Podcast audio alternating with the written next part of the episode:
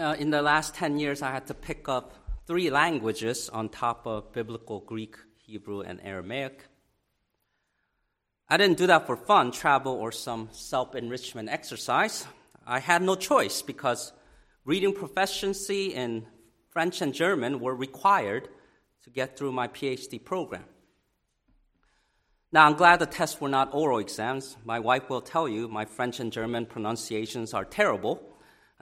I asked God for humility, and I was given a wife. so, anyways, French and German. Thankfully, I just had to translate a portion of some recent theological articles, and I passed. Now, the third language I had to pick up was Latin.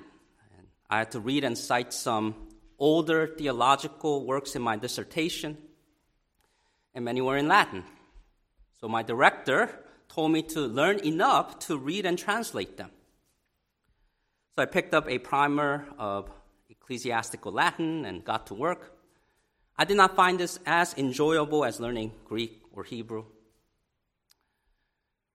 Maybe you had to pick up Latin earlier in life, perhaps for SAT, vocabulary, history, military, logic, philosophy, law, all kinds of fields have uh, Latin in there, right? And maybe you hated it. I was recently told this rhyme that sums up the struggle of learning it. Latin's a dead language, as dead as dead can be. It killed off all the Romans, and now it's killing me. Now, jokes aside, I'm sure your pastors and teachers have taught you some key Latin phrases for your benefit. As Protestants, we often speak of the five solas of the Reformation sola scriptura, sola fide, sola gratia, solus Christus, soli deo gloria. Just as a review, they mean scriptures alone, faith alone, grace alone, Christ alone, glory to God alone so, respectively. And these biblical truths completely set us apart from the Roman Catholics. You may have another, uh, heard another Latin word, uh, proto-evangelium, in reference to Genesis 3. Proto-evangelium means the first good news. It's a term used to refer to the first prophecy of salvation in Genesis 3:15. The Messiah, referred to as the seed of the woman, will bruise the head of the serpent, but not without suffering a bruise himself. Now, today I want to talk more Latin as we begin a short Christmas season sermon series on Christ and his ministry. The Latin phrase of the day is munus triplex. M U N U S, triplex. Munus is found in the root of the word municipality, and it means public office, service, or duty. You can probably guess that triplex means triple or threefold. So, together, munus triplex means the threefold office. The threefold office has been used to describe the office of Christ. So, let me explain a little bit more. As many of you know, the word Christ means anointed one, which comes from Messiah in Hebrew. And students of the Bible have noted that there are three classes of leaders in Israel who are anointed. Anointed means that somebody poured oil on their heads at the inauguration of their term, and anointing is a symbolic act of empowerment for that office. The three offices are prophet, priest, and king. Aaron and his sons were anointed as priests. Samuel anointed Saul as the king of Israel. God told Elijah to locate Elisha and anoint him to be the prophet in his place. Prophet, priest, and king. All three titles properly and simultaneously belong to Jesus, Jesus the Christ. This is not a new recent discovery. It goes back as early as the fourth century. Eusebius of Caesarea observed that Jesus is the, quote, the only high priest of all, the, and the only king of every creature, and the Father's only supreme prophet of prophets. And as is often the case, John Calvin greatly popularized this idea. He devoted a chapter of his Institutes of the Christian Religion to talk about the threefold office of Christ. Through Calvin, it found its widespread acceptance in the Reformed tradition, both Presbyterian and Baptist. You'll see the concept in the Heidelberg and Westminster Shorter Catechisms, the London Baptist Confession. But I believe that this teaching has value and it sticks not merely because it was said by so and so. Prophet, priest, and king are biblical titles that summarize much about the person and the work of Jesus. So I'll spend the next few sermons talking about this idea. I hope that you'll be encouraged to get to know Jesus and his roles in these uh, three ways in God's plan of redemption. So today I start with the office of prophet. And I'm going to get to the passage in a minute, but there, I want to talk about chronological and definitional reasons for starting with Christ as prophet. First, chronologically speaking, the prophetic person and activity shows up first in the Bible. We have to go back way back to the times before the flood. Jude tells us that Enoch, um, the seven from Adam, prophesied. In Genesis, God told Abimelech, the king of Gerar, that Abraham was a prophet. In Psalm 105, verse 15, we find that all of the patriarchs, not just Abraham, but also Isaac and Jacob, they were regarded as prophets. All this before we get to Exodus. It turns out Moses wasn't the first prophet of the Bible. Besides the order of appearance, the chronological reason, there's a definitional reason for starting with the prophetic office. In my opinion, among the three anointed roles, the prophet is the most confused. Just start with something obvious as their looks. Unlike the priests, they're not distinguished by holy garments made by gifted artisans for glory and beauty the ephod, the, the breastplate, the turban. Unlike the king, there's no crown, the scepter, or throne they sit. It's also difficult at times to differentiate between the prophet and the priest. I follow this general rule of thumb a prophet represents God before the people, a priest represents the people before God. Again, this is a general rule that's helpful to a limited extent. But to make matters more confusing, sometimes there's overlap between the three. One can be a prophet and a king. David was both, as Apostle Peter confirms in Acts 2. One can also be a prophet and a priest. Samuel was trained under Eli to be a priest after weaning, yet called by God to be a prophet as a boy. Another prophet priest is Ezekiel. The overlap of priest and king is really interesting, and so we'll save that for later. If you can't wait, go ahead and read the book of Hebrews. And even if we stay within the one category of prophet, there are all sorts of varieties of prophets, subclasses, in the Old Testament, we have Moses in a class by himself. Then in the narratives, you have the accounts of Samuel and others like him. Uh, they're called like early prophets. And then later, we have the major and minor prophets, the writing prophets, Isaiah to Malachi. And we're not done. Moving on to the New Testament, the prophetic office continues temporarily in the early church. There they worked alongside apostles and pastors instead of kings and priests. Some in the charismatic movement believe that this office continues today, which leads to confusion about church office and authority. So, for everyone's benefit, we should start with the clear definition. What is prophecy? And what is a prophet? So, for that definitional reason and for the purpose of making the connection to Jesus, I've chosen as the main text Deuteronomy 18, verses 9 to 22. So, let's go there.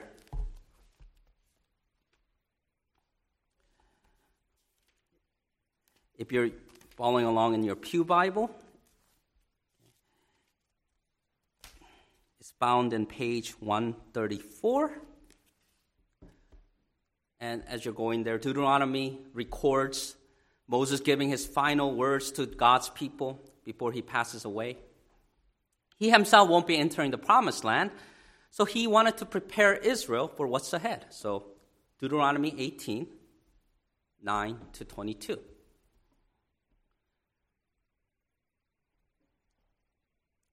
When you come into the land which the Lord your God is giving you, you shall not learn to follow the abominations of those nations. There shall not be found among you anyone who makes his son or his daughter pass through the fire, or one who practices witchcraft, or a soothsayer, or one who interprets omens, or a sorcerer, or one who conjures spells, or a medium, or a spiritist, or one who calls up the dead. For all who do these things are an abomination to the Lord. And because of these abominations, the Lord your God drives them out from before you. You shall be blameless before the Lord your God. For these nations which you will dispossess, listen to soothsayers and diviners. But as for you, the Lord your God has not appointed such for you. The Lord your God will raise up for you a prophet like me from your midst, from your brethren. Him you shall hear according to all you desired of the Lord your God in Horeb in the day of assembly, saying, let me not hear again the voice of the Lord my God, nor let me see this great fire any more, lest I die. And the Lord said to me, What they have spoken is good. I will raise up for them a prophet like you among, from among their brethren, and will put my words in his mouth, and he shall speak to them all that I command him. And it shall be that whoever will not hear my words, which he speaks in my name, I will require of him. But the prophet who presumes to speak a word in my name, which I have not commanded him to speak, or who speaks in the name of other gods, that prophet shall die. And if you say in your heart, How shall we know the word which the Lord has not spoken? When a prophet speaks in the name of the Lord, if the thing does not happen or come to pass, that is the thing which the Lord has not spoken. The prophet has spoken it presumptuously. Ye shall not be afraid of him.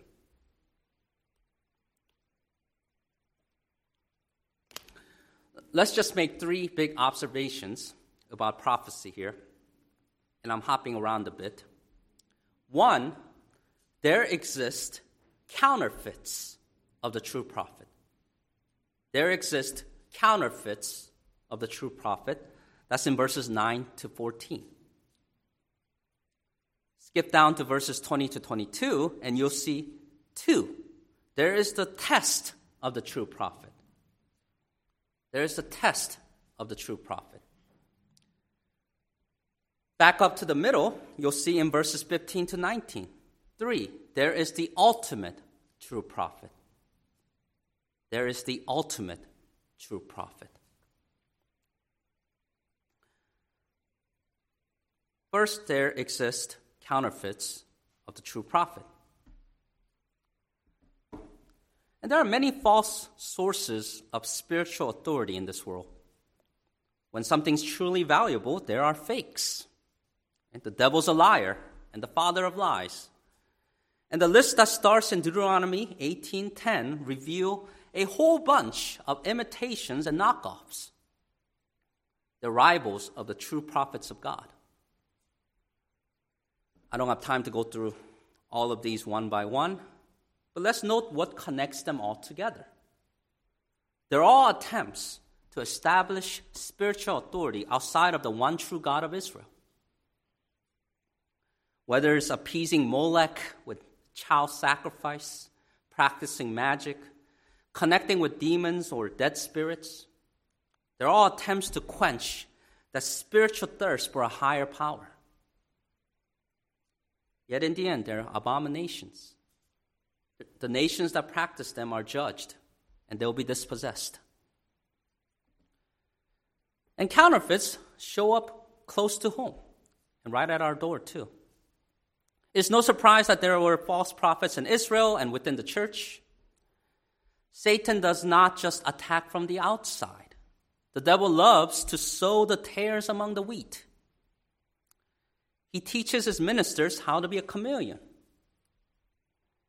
Back then, among God's people uh, were yes men and sycophants who spoke what's pleasing to the corrupt king.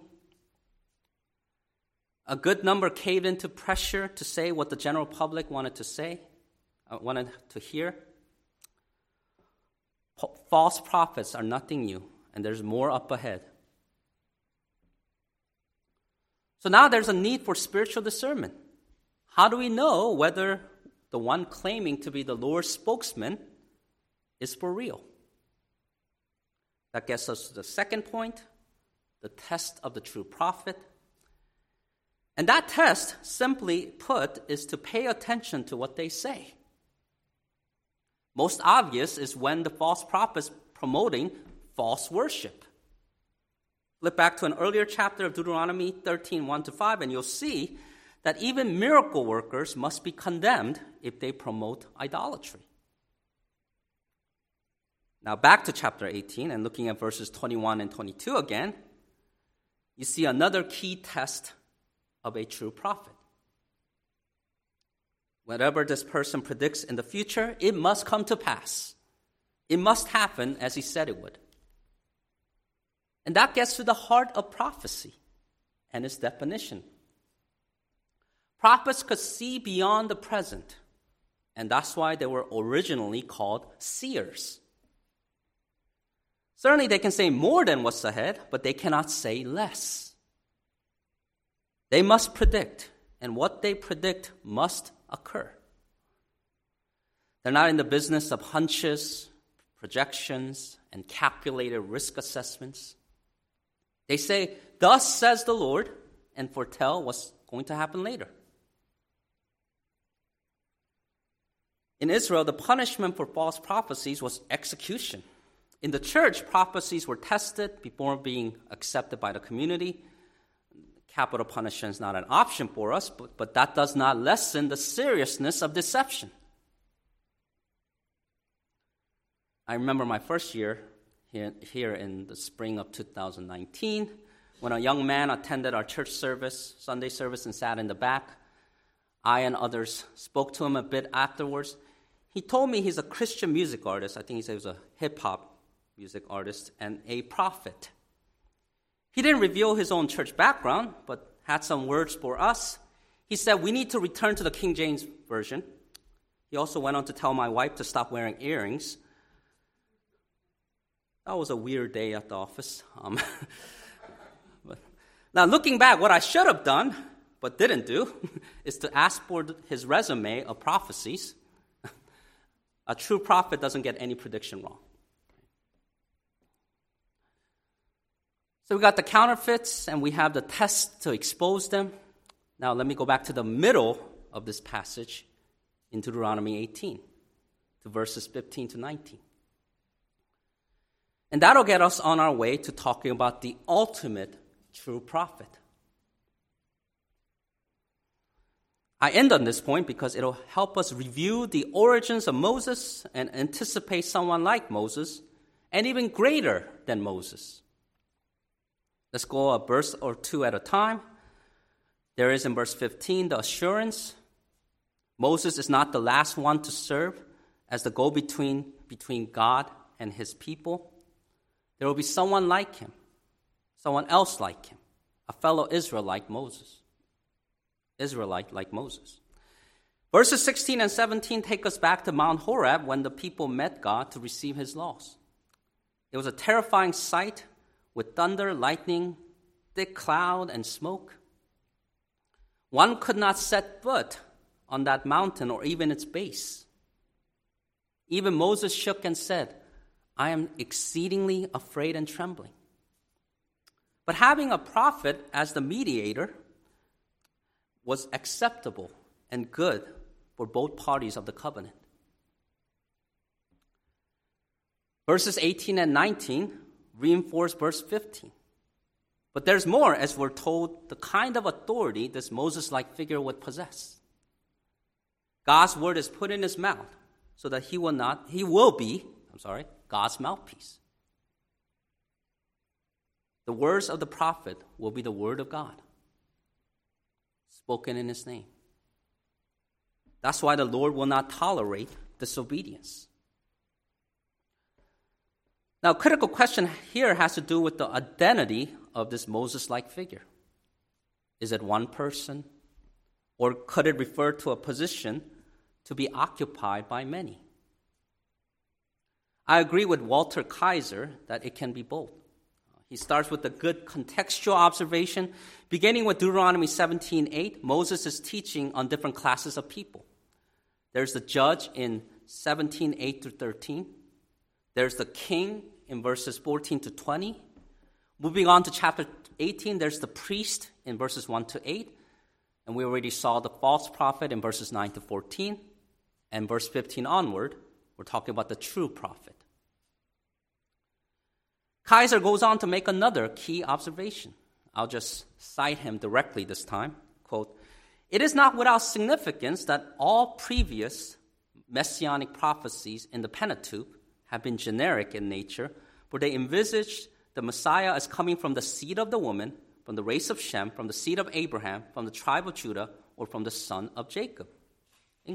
But then Kaiser continues, quote, by virtue of specifying a singular prophet, the revelation in Deuteronomy 18 may have taken a deliberate turn to set an individual at the heart of this prophecy.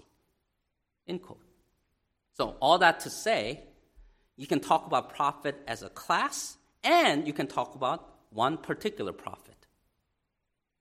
The prophet, like Moses, can refer to both a line of prophets or one individual.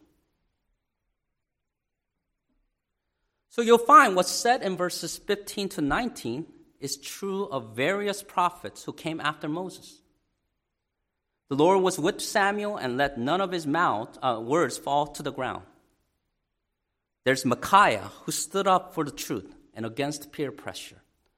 He said, As the Lord lives, whatever the Lord says to me, that I will speak.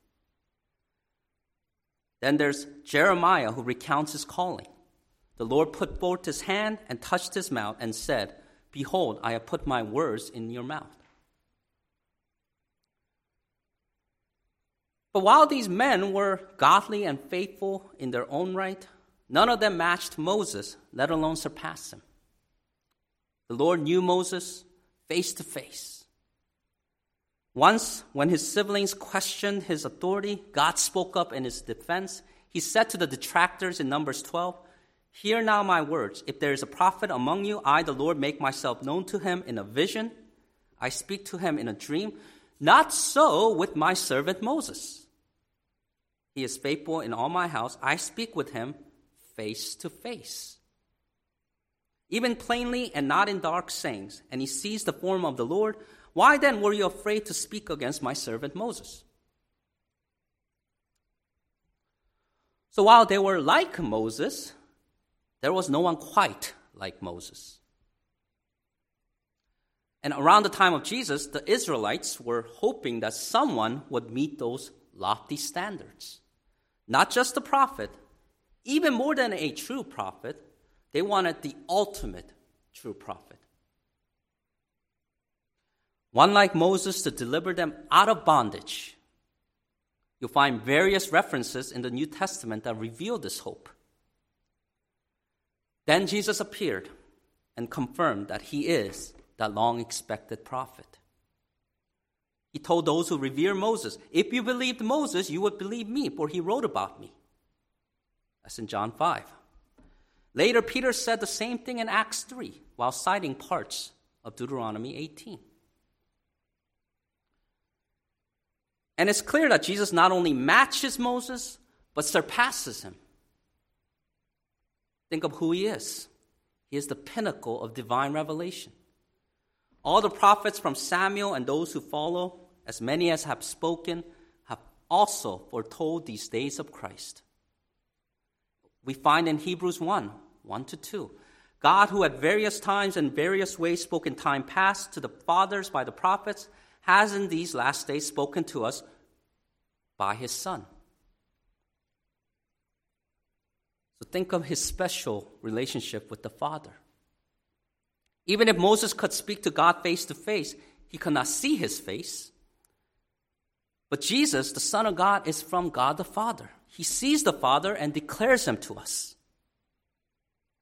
Our Lord has been counted worthy of more glory than Moses, just as the builder of the house is greater than the building, and a son is greater than the servant.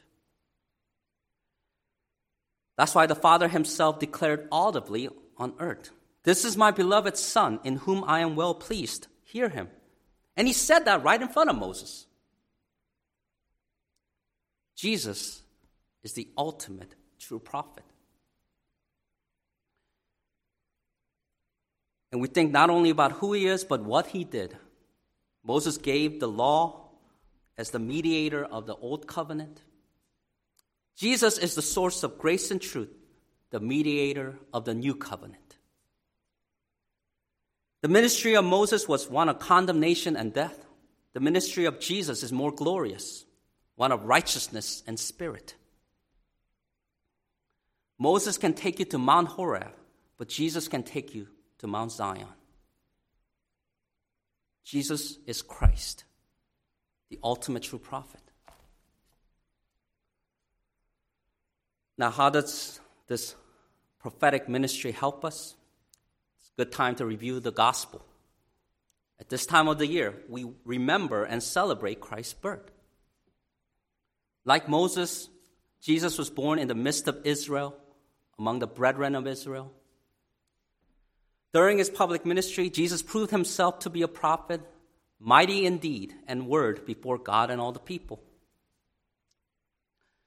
To fill that role as the ultimate prophet, the Father anointed his Son with the Holy Spirit and power.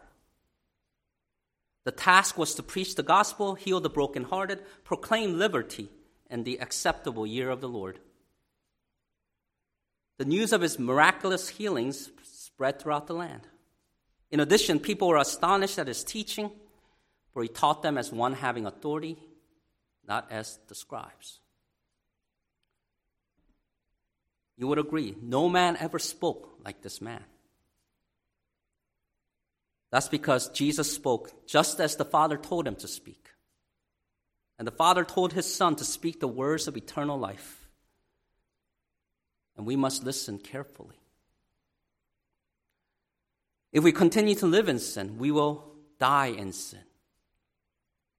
Here's what that means dying in sin means not taking care of your sin problem before you breathe your last breath.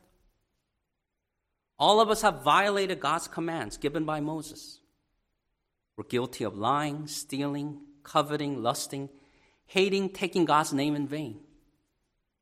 Apart from Christ, we cannot inherit the kingdom of God.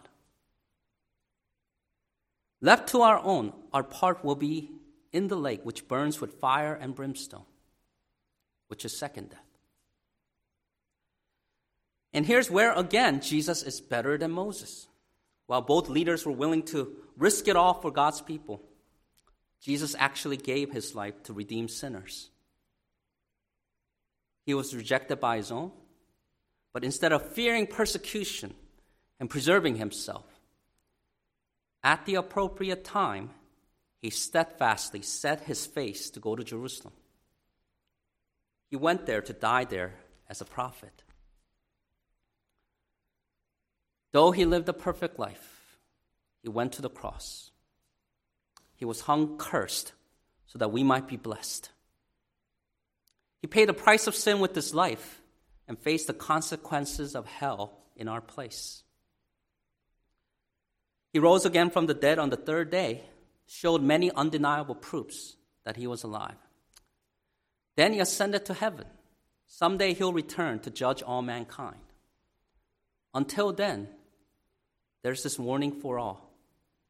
Every soul who will not hear Jesus Christ the prophet shall be utterly destroyed.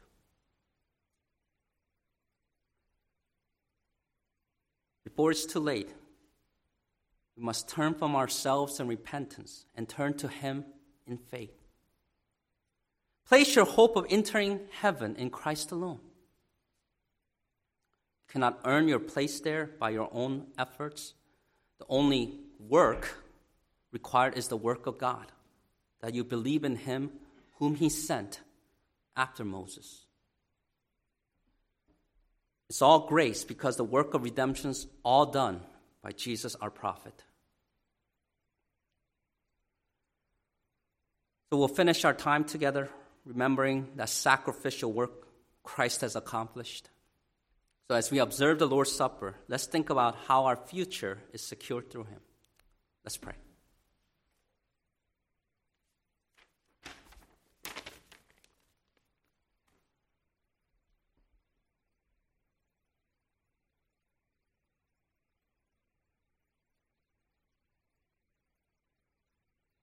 Lord, we thank you that your son is our prophet, not Muhammad, not some fallible predictor of future, not some politician. We thank you that the prophet that we serve and listen to and we obey is God Himself. That He is the Son of God, greater than Moses, deserving of all of our allegiance and complete obedience on our part. Lord, we know that there are times when we go with our hunches or we like to listen to quote unquote experts in the financial market, in medical field. And all that is good, but we ask that at the highest place that our hearts will be given to your son, that we listen to him and his words just as you, Father, have said that we should listen to him, your beloved Son.